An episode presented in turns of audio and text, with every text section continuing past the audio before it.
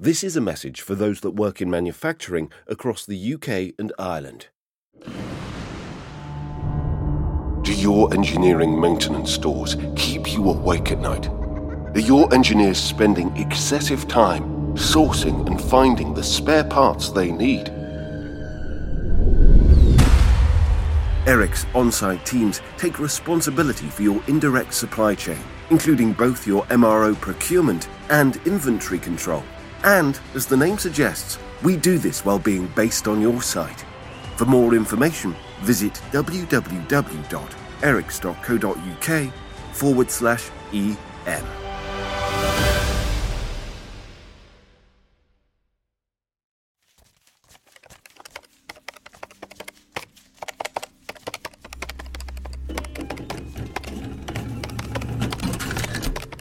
How can we measure the value of a city? We can count its gross domestic product. For London, that's around 500 billion pounds. For the surrounding region, it's more like a trillion. We can count the number of people it's home to, A bit under 9 million in London. or how much tax the city pays to central government. Around 50 billion pounds in income tax. But many of the things that make a city great are much harder to measure. We could count the number of theatres and museums, gig venues, and football stadiums, perhaps. And there would be hundreds of these cultural landmarks. But even that would fail to account for the way cities breed innovation and creativity. That comes from interactions between people and places, From the ability to do your own thing in the anonymity of a crowd. or to find others to work or collaborate with. Underlying all of this is a city's diversity. The same place that can lure the rich with bottles of Petrus and gold plated steaks. Must also be home to those who clean offices, drive taxis, and bring plates to tables.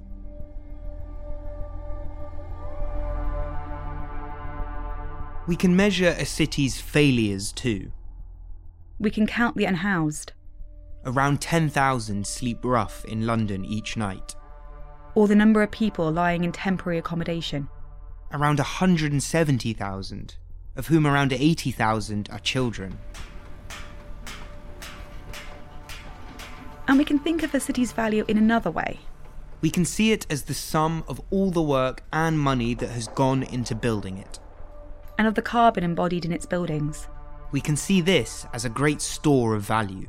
And when we decide to build again, we can calculate the costs associated with those decisions. We can measure how many tons of concrete and steel will be needed, How many hours of labour and how many miles of transport will be needed. and those will let us work out the carbon impact of our decisions.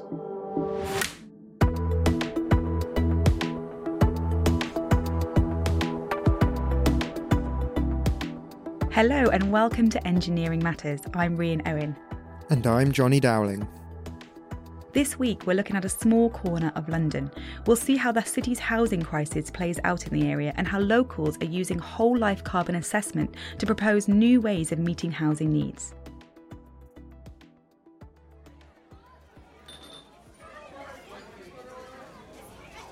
Today, Camden is perhaps best known for its music and fashion scene. In the streets around Camden Lock, generations of young people have for decades congregated to buy t shirts and records or to spend their evenings in clubs and bars. The canal runs from the Thames through the Limehouse Tunnel to Paddington, where it joins the Grand Union, linking London with England's second largest city, Birmingham. The area was once at the heart of the country's canal and rail routes. The market that is now a playground was once at the heart of the UK's and the British Empire's trade networks. Those long distance links might not be so important now, but the area is still well served by transport. Buses, overground trains, and tubes connect it to the heart of the city and to the suburbs. to be able to live even more centrally in NW5 um, or Kentish Town as I knew it was was you know just a, a no brainer for me.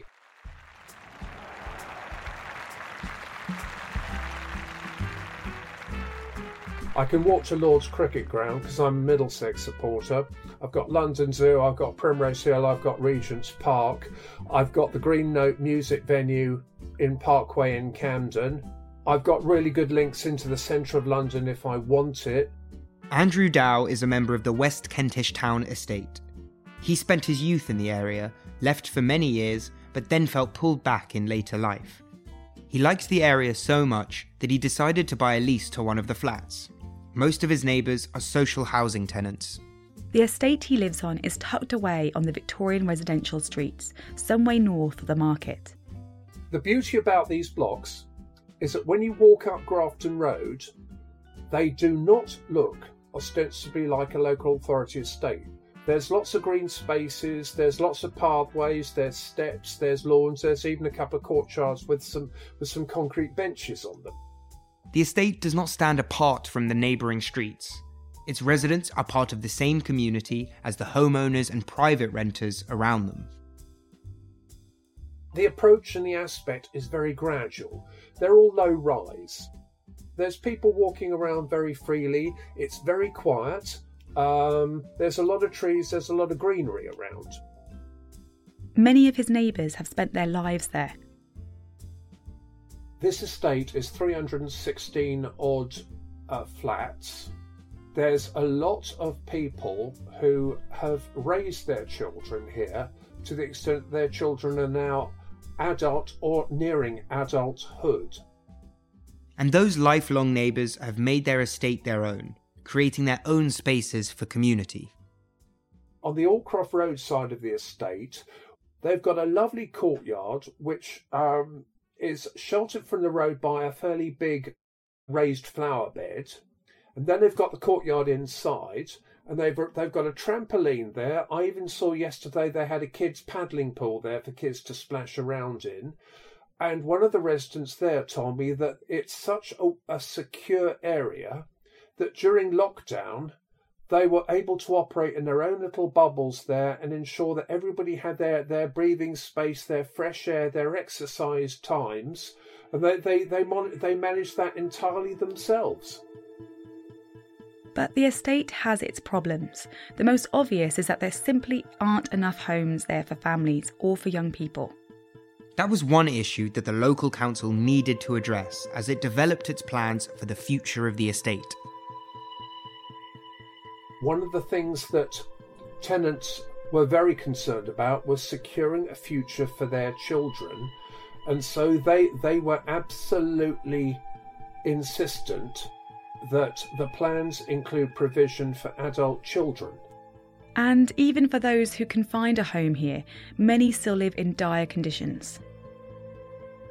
We had the overcrowding, we had the damp, we had the mould, and we had um, the, the, the leaks. Tenants wanted to get those fixed. Camden Council developed a series of options for the estate, but by the time they came to a public consultation and ballot of residents, only two options remained demolish the estate and rebuild, or do nothing. When they asked us to vote, the, op- the options were complete knockdown and, and rebuild regeneration, or no. By that time, Camden had said there's no money for refurbishment, and we, we trusted them. Presented with those options, residents voted overwhelmingly in support of Camden's plans. These would see the low level housing of the estate replaced with tower blocks. Most of these would be sold privately, with the proceeds being used to replace social housing lost in the demolition. The whole process would stretch well into the 2030s. Those residents who are worried about where their children might be able to live locally could well be worrying about their grandchildren's prospects by the time the work is finished. The proposal grabbed the attention of another Camden resident, architect Alice Brown.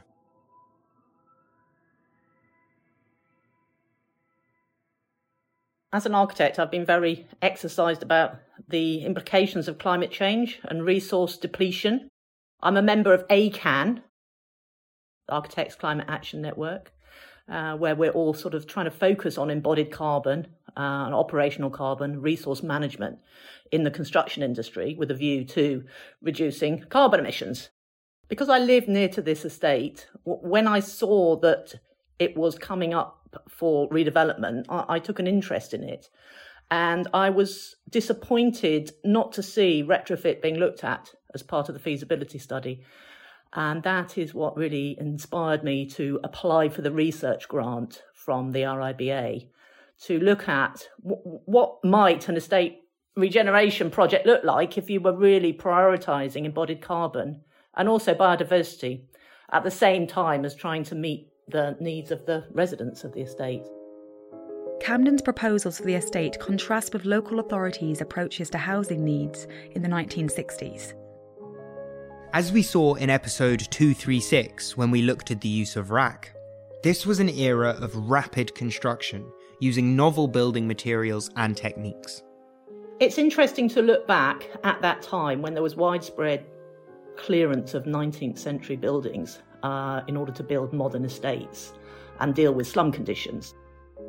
The whole of West Kentish town was divided up uh, for demolition and rebuilding.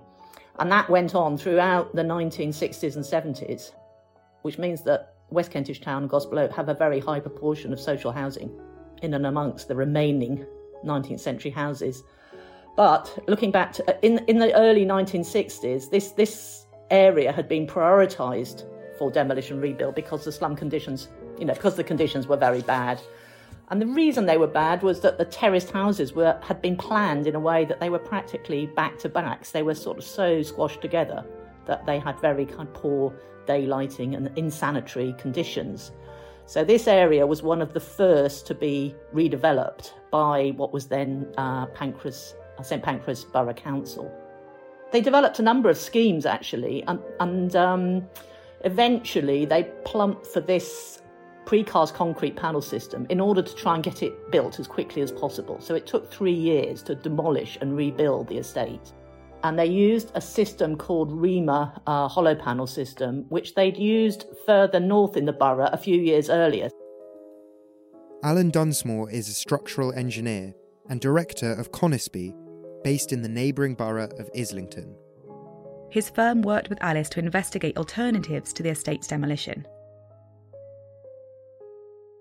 Precast concrete panel systems have been around since really the turn of the century, um, but they were used extensively in the post-war era um, for housing. Um, and a lot of the, the current estates were built using them. And the idea was to speed up construction and minimise the use of materials as there was a material shortage at the time. So it was all about efficiency. And so at that time, it was mainly an e- economical need and um, a housing need that, that drove the use of the, the precast systems. Um, and they were used extensively um, for, for by local authorities and by some uh, private developers as well um, for rebuilding the you know the, the housing in the post-war era. The system at West Kentish Town there, there will be a stair core um, for, for accessing the, the flats, but the um, the structure is is formed by all of the walls. Um, so um, the panels would have the dividing walls between flats will be load bearing panels. The external walls will also be load bearing panels, and they'll be fixed back to a core. Um, but the, the overall uh, panel system is providing the vertical load bearing uh, element and the stability. One of the aims of Alice's plan was to meet the needs of larger families. As built, the low rise blocks on the estate mainly consisted of one and two bed flats. And because the internal walls all formed part of the building's structural support, these could not easily be reconfigured. The flats were built to a modernist vision of novel architecture, nestling amongst communal landscaped areas. But there had been little thought given to residents' need for their own outside space. And years of underinvestment in maintenance have left many in a poor condition. It has no external balconies or no direct access to external space from flats at ground level. There were some structural issues, and are some structural issues, to do with the planning of the estate, um, it being a sort of modernist layout. There isn't very good definition between private and public space. By the 1980s, you know, there were problems of condensation and mould, and residents were calling for this to be addressed and the council actually undertook a fairly extensive refurbishment project involving putting 50 mil of external insulation on the walls and, covering it with render and hanging tiles, which completely changed the visual appearance of the estate. But it was a partial solution. They didn't insulate the roofs or the ground slab. So uh, they did renew, renew the roof covering at that time, but that was 40 years ago. So now you've got a leaking roof and no, no roof insulation. These things can be solved through retrofit. You know, insulation can be added, ventilation can be added, and, then, and uh, you know, you can have you can create a healthy internal environment in these units. To give residents more space and their own access to the outside, Alice would need to find a way to work around those structural panels and the modular layout of the flats. One of the limiting factors of the module that was used is that you can't really make a module any larger because that's the structure of the building. So we have to work with the existing flat sizes and most of the flats, at least, I mean, it's nearly 70% of the flats are two bedroom. And actually, they're not really large enough to be two bedroom, four person flats. A lot of these units are being lived in far, far above the occupancy that they should have. Alice wanted to find a way to fix the issues of the estate without the need for a full demolition. And she wanted to show that this could achieve substantial carbon savings. We took the decision to focus on embodied carbon and not look at operational carbon because we assumed that the operational carbon issues could be dealt with as, as you would deal with it in any redevelopment. We were helped by the fact that Camden had commissioned a structural report on the estate in 2017, uh, looking into the structural condition of the of the buildings, and that showed that they were not in a poor condition, they were in an average condition for their age and they were suitable for refurbishment. And the engineers, the, the, the people who wrote the report, went on to say that the three story blocks would probably be suitable for an extra story to be added to them. They also recommended additional tests of the concrete and also um, exploration of the existing foundations. Alice used the RICS Whole Life Carbon Assessment, or WLCA, to compare her proposals with those of the Council. We started by analysing the existing structure very carefully, measuring it so that we could calculate the volume of materials, the weight of materials, and then use carbon factors to determine what the existing embodied carbon of the materials on the site was. We used the, the RICS methodology and we've calculated embodied carbon on the basis of modules A1 to A3. So that is basically the uh, carbon emissions resulting from mining and extraction, manufacture, uh, uh, transport of those materials to factories, and manufacture of the materials themselves. The proposal wouldn't just reduce the need for new building, it would also recycle materials from the existing structure. When we were looking at a possible retrofit design, we wanted to reuse as much of the existing material from the site and also to use low embodied natural materials wherever possible for the construction. So we have based our, our calculations on that.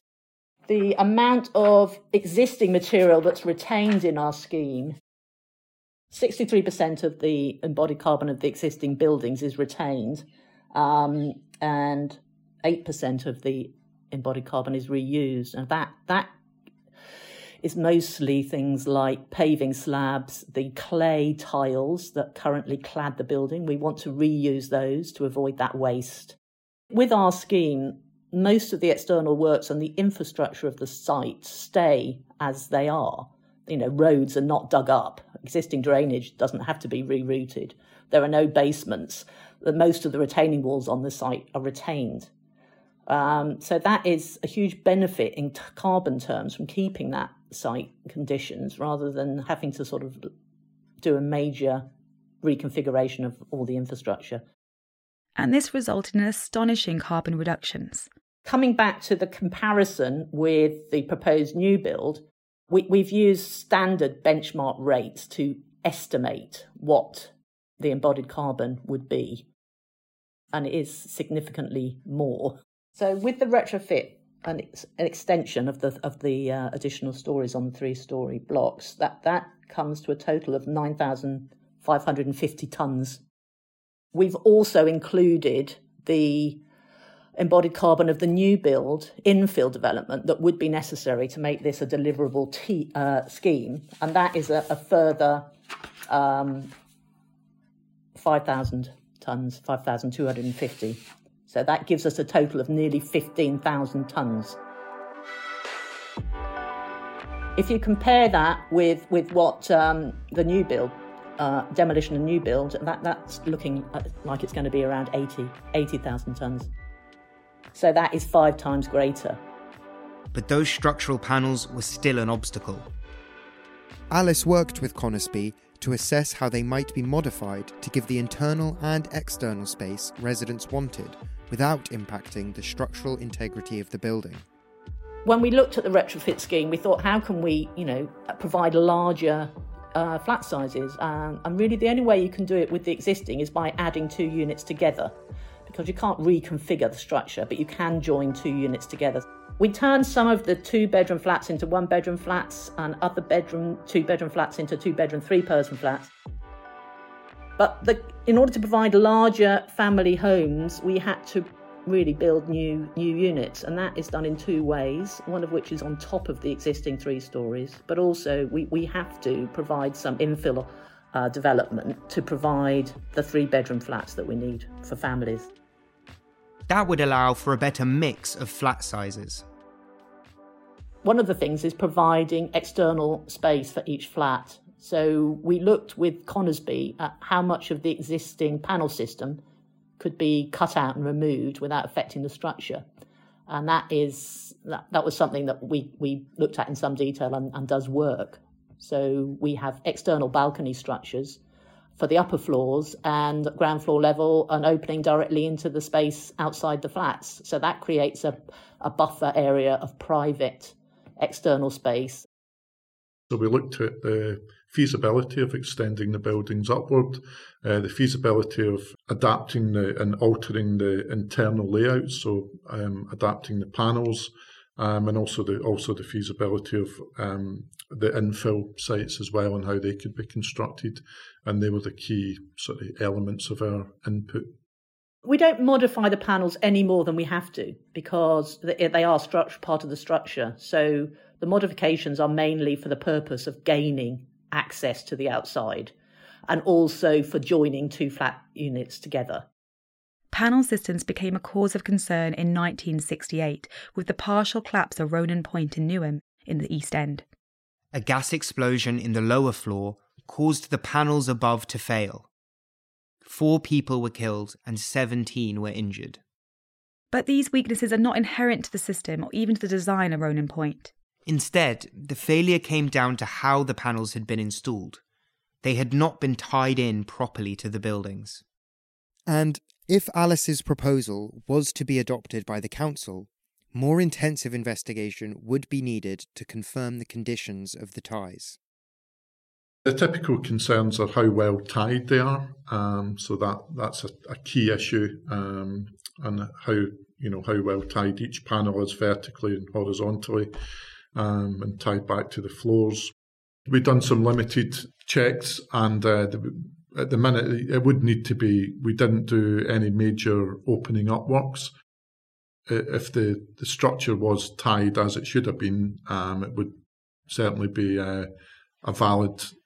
The, the, structure would be valid for a, a retrofit and, and reuse if the, that project went ahead, the first part of it would be the feasibility and checking that those ties are in place. Alan's initial investigation supports Alice's proposal for the estate. The panels could be cut to add balconies and access to contained external spaces. And the structure as a whole could support additional floors needed for larger family homes. A retrofit scheme could make a huge impact on carbon emissions. And once Alice started developing her proposal, it was clear that there would be other benefits to her approach. Like Camden's proposal, Alice's alternative would require phasing. It wouldn't be possible today to rebuild at the same pace of those post war housing developments. You can't empty the whole estate and do it all at once, it has to be done in, in a phased way. And this is, in fact, what Camden are proposing to do with the demolition and new build. Their, their scheme is due to take 20 years. The current end date is 2043, um, which is a huge disruption to the whole area over a protracted period of time of heavy construction, heavy demolition and heavy construction. With the retrofit scheme, everything is a lighter touch. There's much less disruption to people's lives and the general area. And, and the whole thing can be, once you've got run it once, you can roll it out much more quickly uh, and get it done within half the time at least. So that is a social benefit to people who need new homes now. People are much less likely to move off the estate if they can see they're going to get a new home within a few years. If you're being told that your new home is not going to be delivered for another 20 years, you're going to probably try and find an alternative place to live. One example of this lighter touch approach is Alice's plan to reuse tiles from the existing buildings in the insulation needed for the retrofit. The tiles are a way of reusing that existing material, but also lending the whole scheme a sort of sense of familiarity. So, you know, you're not completely throwing out the history of the site and the people's association of the with their homes. We would want to reuse them for cladding the uh, external insulation, which would be very deep uh, we've looked at, you know, putting a sort of 300 millimeter thick externally insulated uh, cladding on the building. That could actually be done as prefabricated panels or it could be built on site.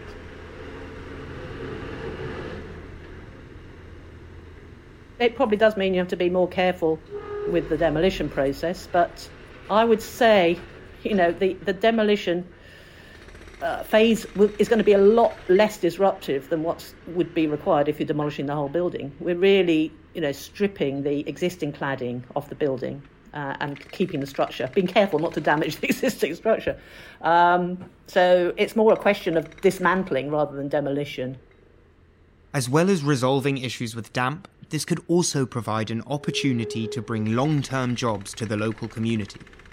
It does involve removing all the internal partitions, kitchens, finishes, and fittings, and bathrooms, and reconfiguring them with new construction. So that would have to be done on site. So those jobs, uh, air tightness, uh, you know, ventilation systems, air source heat pumps, all, the installation of all that could provide local labour and apprenticeship possibilities. As Andrew notes, part of the charm of the current estate is its green setting. When the estate was built, these buildings were sort of set in a landscape that was completely open. So anyone can walk around the external spaces. They obviously had this view that it would be a beautiful landscape setting with these modern buildings in it. And the whole estate was planted up with the help of the Civic Trust, actually, uh, which is why it's got fantastic trees on it. It's got several A grade trees. There's 120 trees altogether, either on the estate or very close to it. 60% are good quality trees that definitely should be retained. And we try to keep all the trees uh, for, for the benefits that trees provide, for shading, pollution removal. There's so many benefits of having trees, and it's something that residents have consistently said they like about the estate. This is, of course, a planned grass and trees monoculture, without the biodiversity of a natural woodland but it does give residents access to green space in a dense urban environment. Alice's proposal would retain much of this setting and more clearly demarcate private, communal, and public spaces. After it was built, they realised that just having these buildings in a green landscape was not going to work because of people just going up to people's windows and being able to look in. So they put these fences all the way around the existing blocks, about uh, you know, about 1.5 metres away from the buildings. But there's, there's no access from the flats into these spaces. You can only get to them by going outside the flat and then using a little gate. So there was no attempt to restructure the external space further to that initial, you know, erecting of railings. And it, we, we've looked at this in some detail, and it's not that difficult to restructure this space to provide shared, secure external space for individual blocks. And part of our scheme actually involves removing the studio flats at ground floor to create a direct access from the staircases to these secure courtyards that then could be accessed by children without them having to go out into the street. While Alice's proposal offers an alternative to Camden's plans, and could form part of a challenge to them during the planning process, it is primarily a research project. It aims to show that the panel systems used on these estates are not an obstacle to retrofit. We wanted to test the assumptions that you know this type of estate can't be retrofitted, which seems to be the um, the starting position for many local authorities and housing associations that they're just a lost cause, that there's no value in the existing fabric, um, that they, they, they're not suitable for retention, and that the maintenance issues are just too great, and that the planning issues can't be overcome in terms of urban design. So those are the things we've tried to address. There's a lot of estates like this across London and the UK as a whole. In London, I think it's nearly 200. it's a very large number. And in Camden, just up the road, there's another one due to be demolished and rebuilt after this one. So it's the stock way of doing things. And I think there's a growing realization amongst the profession and the housing uh, you know, sector that actually it's not delivering the best outcome for people. And it's certainly not delivering the best outcome in terms of carbon emissions. So there has to be a way of working a bit harder to to realise the benefits on both of those fronts. We've shown that it is possible, and we need to present that in a very clear way. So the benefits of a retrofit scheme would be the saving in embodied carbon, which would be massive. Alice's research used the RICS Whole Life Carbon Assessment to compare retrofit with demolition and rebuild architects and engineers are developing other tools to support a carbon efficient approach to building. So it's called Structural Carbon Rating System, which has been developed at the moment by the Institute of Structural Engineers.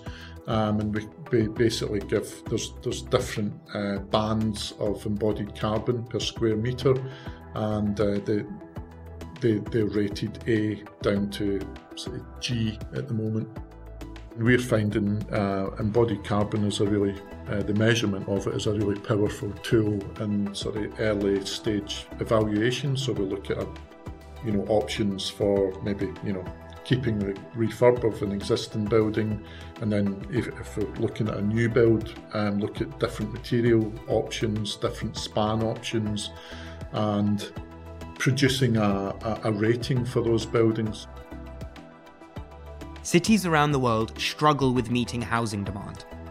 Local authorities must balance limited budgets, and building new housing that can be sold commercially offers a way to fund these projects. But this approach is not always responsive to the needs of communities. Demolition and rebuilding can take decades to complete and still not offer the right mix of flat sizes. At the same time, these projects make significant impacts on carbon emissions. With the tools now being developed to standardise and simplify carbon assessment, architects and engineers can weigh these impacts. These can then be used by developers and planners to compare retrofit and rebuild proposals. And that may allow us to give communities the housing they need while limiting construction's impact on climate change.